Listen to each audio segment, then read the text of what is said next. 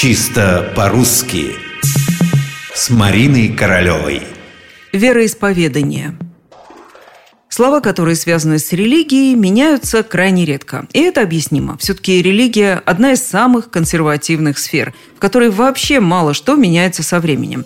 Есть, наверное, еще одна причина. Такие слова не входят в наш повседневный лексикон. Мы не используем их ежеминутно. Ну, к примеру, часто ли вы произносите слово «вероисповедание»?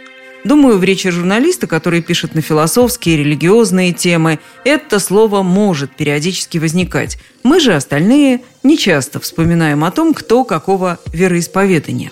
Все словари настаивают именно на таком ударении – вероисповедание. Словарь ударений Резниченко даже и вариантов других не приводит.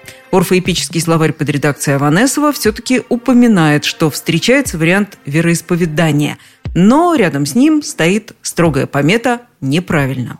Честно говоря, по моим наблюдениям, людей, которые произносят тот самый неправильный вариант, несколько больше, чем говорящих по правилам. Но словари пока стоят на своем. Вероисповедание и только так. Вот он вечный вопрос языковеда. Когда можно разрешить использование широко распространенного просторечного варианта?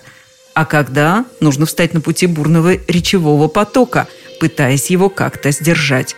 Ну, в общем, пока вероисповедание.